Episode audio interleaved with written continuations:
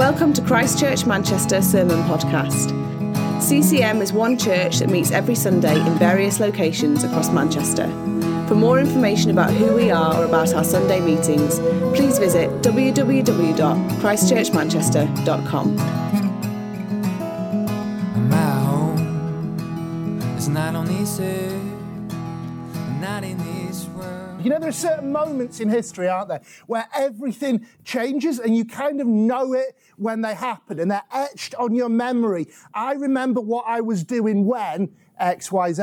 In fact, on the weekend away that happened quite recently, Saturday evening, we were round in our chalet, a whole bunch of people, talking about where were we when. So we talked about 9-11. I was digging up someone's garden with my uncle when 9-11 happened. Don't ask. Um, someone thought that the most memorable thing that should etch in our heads was when Michael Jackson died. I've got no, does anyone know where they were when Michael Jackson died?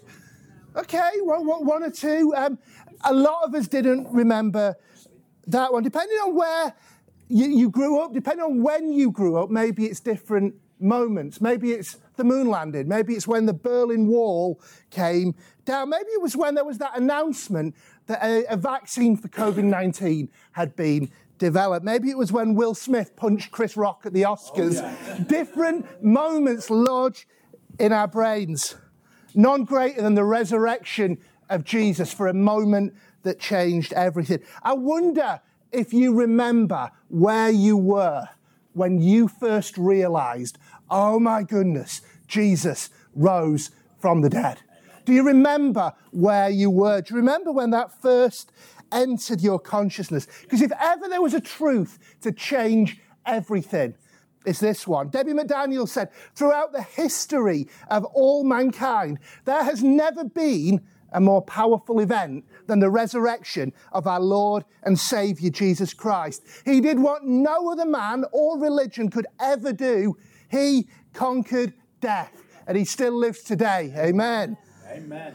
So, what we do is we talk about the resurrection. I, I want it to hit you fresh this morning. I want it to hit you like it's never hit you before. And often to get that to happen for us, it's good to look at it through someone else's eyes, to go on the journey with someone else to that resurrection moment and see how it hit them so that it might hit us through. And we're going to do that through the character Peter, who was one of the disciples of Jesus. We're going to look at the resurrection through Peter's eyes this morning. Now, Peter's one of the characters, if you've ever read Matthew, Mark, Luke, or John, he's one of the ones who's probably stood out to you. You've probably taken notice of him. He's sometimes called Simon, he's sometimes called Peter. That's talking about the same bloke when the two names come up. And the reason he jumps out is that he's that one. There's one of these in every group of friends who's quick to put himself forward, who loves to volunteer. Were you ever at school and the teacher would always like ask a question and everyone else is like awkwardly sitting there, just like, no, I'm not going to give you anything. Someone, they put that out of yeah, I'll have a go. Even if they don't know it, they'll throw something out there. If I asked you for a volunteer this morning to come and help me with something, I know a lot of you would just be kind of trying to avoid my gaze. One or two of you I know would be like, me, I'll do it. That was Simon Peter. And when you're that kind of person, two things happen. Firstly, you get to have some incredible experiences that no one else gets to have. When Jesus walked on water, Simon Peter, he was the one who got out of the boat and walked to him. He didn't stop to think, hang on, I might drown. He went for it. And so he got to have an experience no one else had.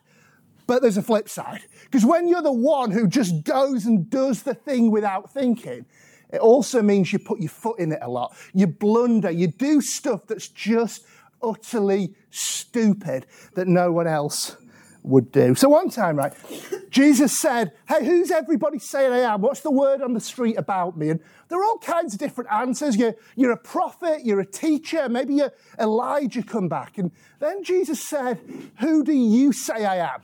Uh, and the, the one who volunteered, it was Simon Peter. I've got an answer. You're the Christ. You're the Son of the living God. And Jesus said to him, Wow, that revelation, that's from God. It's like God has shown you something that none of the others have seen yet. That's amazing. And then he gave him that new name, Peter, which literally means the rock. You are rocky. I'm going to build my church on you, Peter, because of this. Then, about 10 minutes later, Jesus says, Right, let me just share with you the plan. What's going to happen next is we're going to go down to Jerusalem. I'm going to suffer and I'm going to die, and then on the third day I'll rise again. And Simon Peter, in typical Simon Peter style, jumps forward. He's like, ah, no, no, no, no, no.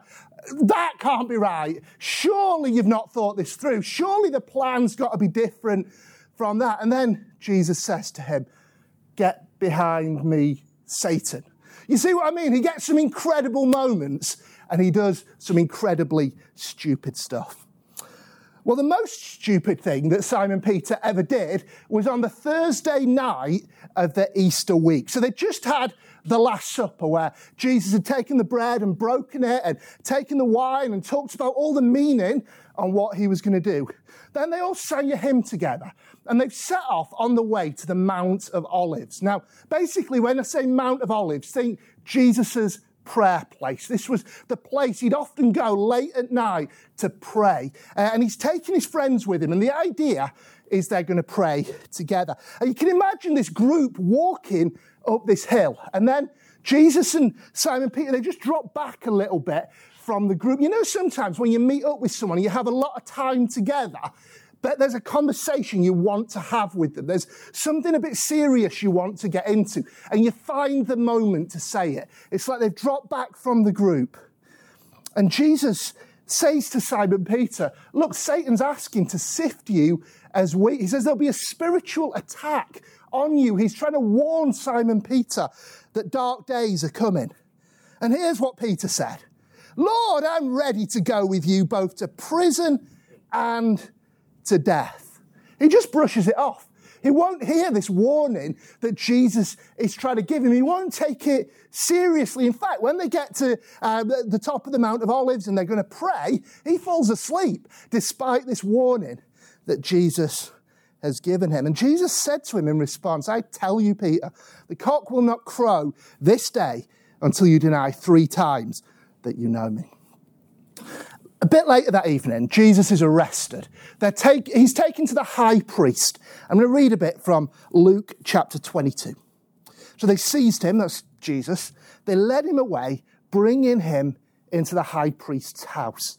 And Peter was following at a distance. So doesn't want to draw attention to himself, doesn't really have the heart to go home, so he follows a bit behind. Think like Lord of the Rings, Gollum is like well behind Frodo and Sam, but kind of trying to track the journey. That's what Simon Peter's doing as they're bringing Jesus to the high priest's house. And then Jesus was taken into the house. When they'd kindled a fire in the middle of the courtyard and sat down together, so this would be some of the security people, some of the people who worked in the high priest's house, they've lit this fire in the courtyard, and Peter sat down among them. And then a servant girl, seeing him as he sat in the light and looking closely at him, said, This man also was with him. And he denied it, saying, Woman, I do not know him. And then the story goes on, and it tells two more times where basically exactly the same thing happened, where he says, I don't know him, never heard of him, he's not my mate. Wow. Now, just think about for a moment, because let's have a little bit of sympathy. Think about the pressure of the week. So on the Sunday, they, they'd come into Jerusalem. They'd been hailed by the crowds. It had been this big triumphant moment. And then every day, new stuff was happening. There was opposition from the Pharisees. There was Jesus' mate Lazarus being raised from the dead. They went into the temple and Jesus trashed the place. There was lots of conversation. There was lots of trying to figure out what is happening. And then they'd had the meal together. Jesus had got a bit weird in the conversation. Jesus had then given him this warning about spiritual attack. Their mate Judas had just betrayed him and now Jesus is arrested. Do you ever have a day where you're like, there's just too much stuff coming at me? I don't know what to do with it. I can't process what's going on. I just need to sit and have a think. If ever you're in that mode and someone tries talking to you, what do you do? Because when I'm in that mode and someone tries talking to me, the basic calculation in my head is what can I say that will make them stop talking and give me a bit of peace and quiet. I just go away. I can't deal with more right now. I need to get my head around everything that's happening. Maybe something like that was going on for Peter. But it led him to say the worst thing he ever said in his life. Worse than the thing that made Jesus go, Get behind you, Satan.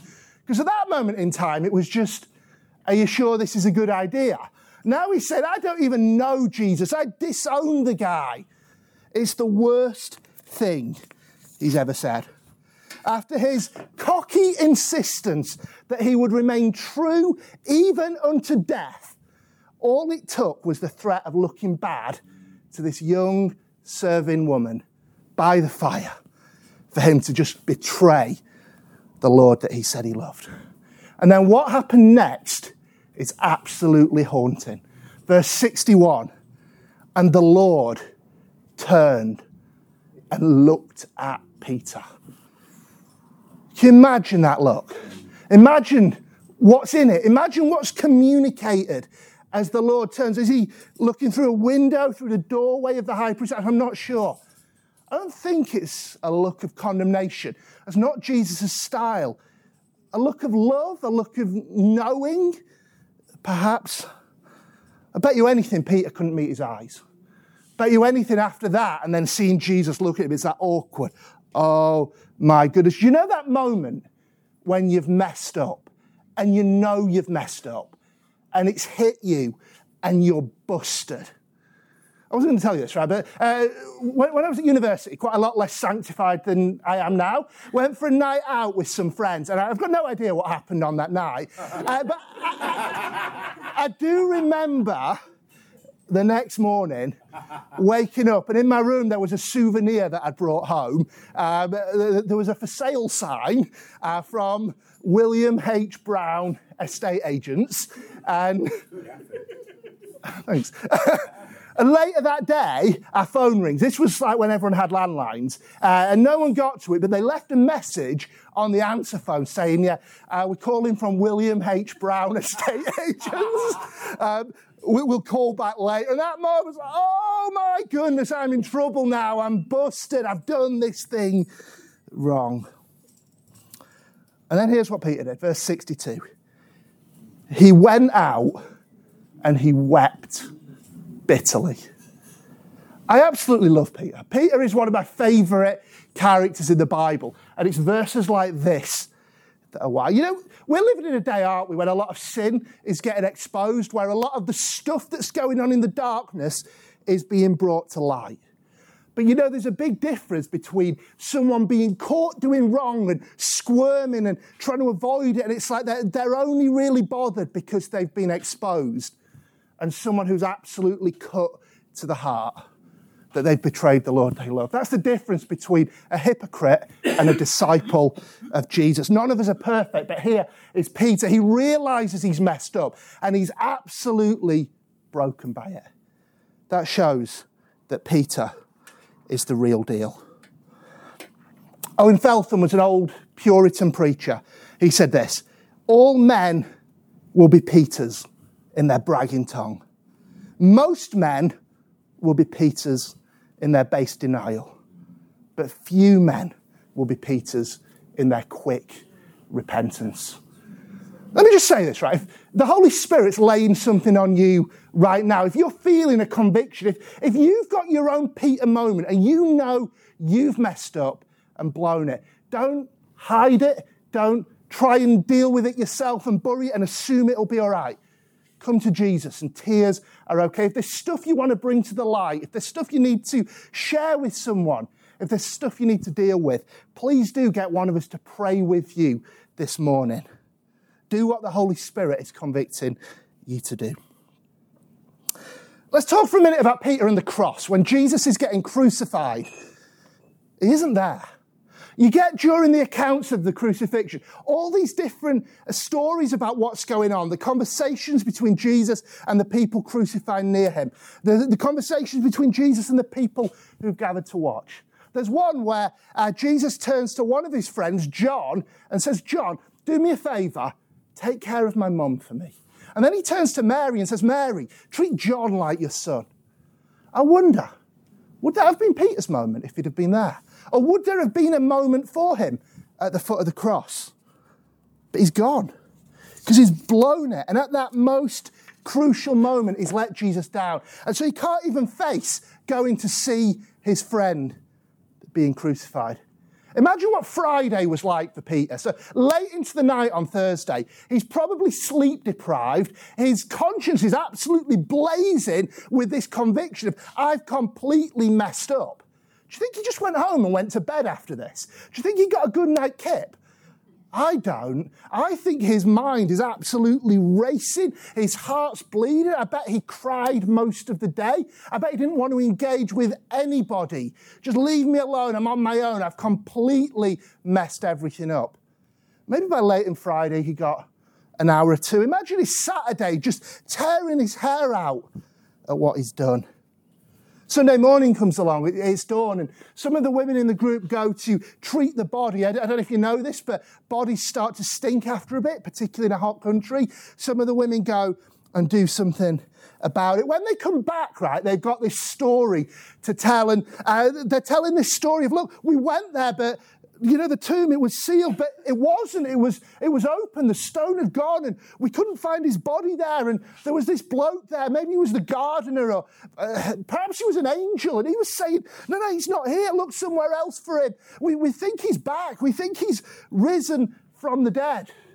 Imagine you were one of the people who hadn't gone and you've got these people coming back telling you this story. How would you react to it? Remember the circumstances. Remember how intense that week had been. Remember how highly strung everyone was. Remember the amount of tears and grief that was shed on that Friday. Imagine the lack of sleep. Imagine the distraught, grieving mother. You'd probably think, yeah, I'm not sure about this. You'd probably think it's nice. It's trying to latch onto some hope. It's trying to not accept the reality of what's happened. And that is what the disciples thought. It says in Luke 24. Now, it was Mary Magdalene and Joanna and Mary, the mother of James, and the other women who told these things to the apostles. But these words seemed to them like an idle tale. They didn't believe it. But Peter rose and ran to the tomb. I flipping love Peter. All his brokenness, all his tears, all his denials of Jesus, even doing the worst thing he'd ever done, didn't extinguish this beautiful, impulsive, stick your neck out spark in Peter. And while everyone else is busy fobbing off the women's story, this broken, weary man starts running as fast as he can to the tomb because maybe just maybe, just maybe, there's a chance. Maybe, just maybe, some of the stuff that Jesus said, he actually meant. Maybe when he said, if you tear this temple down, I'll build it up again in three days. Maybe that wasn't just a, a, metaphor for a spiritual reality. Maybe it was true that he was saying something about himself. Maybe when he said, We're going to Jerusalem, I'm going to suffer, I'm going to die and rise again. And then when he rebuked Peter, saying, Get behind me, Satan, for denying it, maybe that's because what he was saying was true. Maybe those denials, maybe that look that Jesus gave him were not going to be the last thing that Peter experienced of Jesus. Frederick Buechner said, Resurrection means that the worst thing is never the last thing. The worst thing is never the last thing. So if you think about the worst thing you've ever done, the worst thing you've ever been through, the resurrection of Jesus says that's not the final word. So he gets there. He gets to this empty tomb. He sees the linen cloths where the body was meant to be. We're told in John's gospel he saw the one that was meant to be on the face folded up and put in a different place. And he goes home marveling. It's like his mind's caught this possibility. I don't know if you've ever been in that place where you're pretty broken, you're pretty desperate, everything seems bleak, and you get just a glimpse of a maybe that all is going to be fine. And you can't quite be sure yet, but there's hope. And that's where Peter is. And then we're told in a couple of little verses, let me read. So Luke 24 is talking about the disciples who Jesus had met with on the road to Emmaus. They come back to Jerusalem and they have a little conversation with the eleven. It says, they rose that same hour and returned to Jerusalem, and they found the eleven and those who were with them gathered together, saying, The Lord has risen indeed and has appeared to Simon. Or in 1 Corinthians chapter 15, it's talking about the resurrection. It says he was buried, he was raised on the third day in accordance with the scriptures, and that he appeared to Cephas. That's the Greek form of the name Peter, and to the 12. I want to know about this meeting. I, I want to know where it was. I want to know when it was. Was it when he was on the way home, when he was marveling, when he'd seen this empty tomb? Was there an awkward tension? Was there, all right, we've got some stuff to sort out now. What was said? Did they exchange another look? Did they hug each other? I bet they hugged each other. We don't have any of the answers. We're not told. Those two verses are literally all we have about this resurrection appearance. And I find that weird. Because when you've got Mary Magdalene in the garden, we're told a lot about it. And when we've got Jesus appearing to the 12 and appearing to Thomas and all different things, we're given the details. We're not about this one. I was pondering why. Why aren't we told about this? And you know what I realized? Because it's not for us. Uh, this wasn't a meeting for me or for you or for us. This was a meeting for Peter. You know, if I was Jesus, right, and if I'd risen from the dead, I'd be thinking, number one priority, I've got to broadcast this to the world. I've got to appear to 500 people at one time. I've got to uh, get the word out that death is beaten, sin is forgiven, the new creation has started. That'd be like top of the agenda. Now, Jesus did get to that. That was an important thing, and he did it. But first, before any of that, there's something he needed to sort out. He needed to go to his friend who'd let him down, but who still had this spark of hope, and take time to put things right with Peter. To appear to him and to say, Peter, you know that thing that you did? It's not the end. You know that thing that you did? It's not game over. And that look isn't the last look because here I am. I'm risen from the dead. Peter, I'm back. And so are you. Says something beautiful, doesn't it, about the heart of Christ? He took the time to meet with Peter. And what he says is this wherever you're at this morning, he's not too busy with other stuff, ruling the universe stuff, to engage with you. He wants in where you are this morning. Isn't that beautiful? We've got one more scene of Jesus meeting Peter that I want to tell you about. He recreates the first miracle Peter ever saw him do, a miraculous haul of fish. Then there's this weird bit, right? So it sounds like Peter was fishing in his pants, put his coat on, dived into the sea, and went and swam to Jesus. I don't get that, right? Someone do a Bible study in that and explain why he did that. But then he gets to the beach, and Jesus has made this scene with a fire. He's lit a fire, he's got some fish, and he started grilling them on the fire. Now, this is a time of sweet fellowship. It's a time of friendship. But hey, we're meant to notice that Jesus has done it on purpose. He's recreated this scene where Simon Peter denied him. People gathered around this fire, and we're meant to notice the words are chosen, chosen deliberately. Tony Evans points out the Greek word for charcoal is only used two times in the New Testament. Once when Peter was warming his hands over a charcoal fire when he denied Jesus. The other time when he cooked Peter's breakfast over the charcoal fire. God took Peter back to the place of his failure. And then they have this conversation after breakfast, and Jesus says to him, Simon, son of John, do you love me? And he asks him that question three times. And each time he's like, Yes, I love you. And each time he's commissioned, feed my lambs, tend my sheep, feed my sheep. Jesus didn't take him back to that scene of failure, to linger him there, to beat him up over what he'd done. This was about closure. This was a do over. Three times you deny knowing me. So I'm giving you three opportunities now. Do you love me? Do you love me? Do you love me? And we're putting it right. Sometimes Jesus takes you back to those moments. That's not about his condemnation, that's about restoration and about kindness. And he gives Peter this commission feed my sheep. You know what I said to you, Peter? You're the rock. On you I will build my church. It's back on. The game isn't over. What you've done hasn't taken you out of the purposes that I have for you. Jesus had plans for Peter, and nothing, not even the worst thing that Peter had ever done in his entire life, could derail the plans that Jesus had for him. And if it took Jesus coming back from the dead to get it back on track, so be it. Jesus has got plans for you. And the worst thing you've ever done in your life cannot derail them. His power is at work in your life. This moment set up the rest of Peter's life few weeks later, the day of Pentecost, Jesus ascends to heaven, pours out the Holy Spirit on the church. Everything's going bananas. Someone needs to stand up and explain to the crowd what's going on. Guess who volunteers? Peter, the guy who loves to put himself forward. He's back in the game. He's restored. He's filled with the Holy Spirit.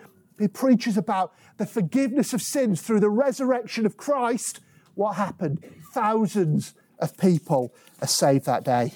He was one of the leaders in the early church. He wrote parts of the New Testament.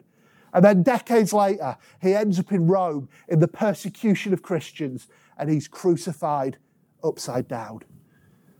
That night, on the way to the Mount of Olives, Peter, who said to Jesus, Lord, I am ready to go with you, both to prison and to death. Maybe that night he wasn't ready.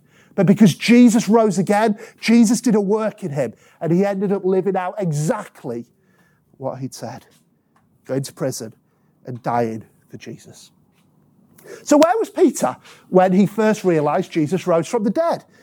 The truth is, we don't know, but we do know it changed everything.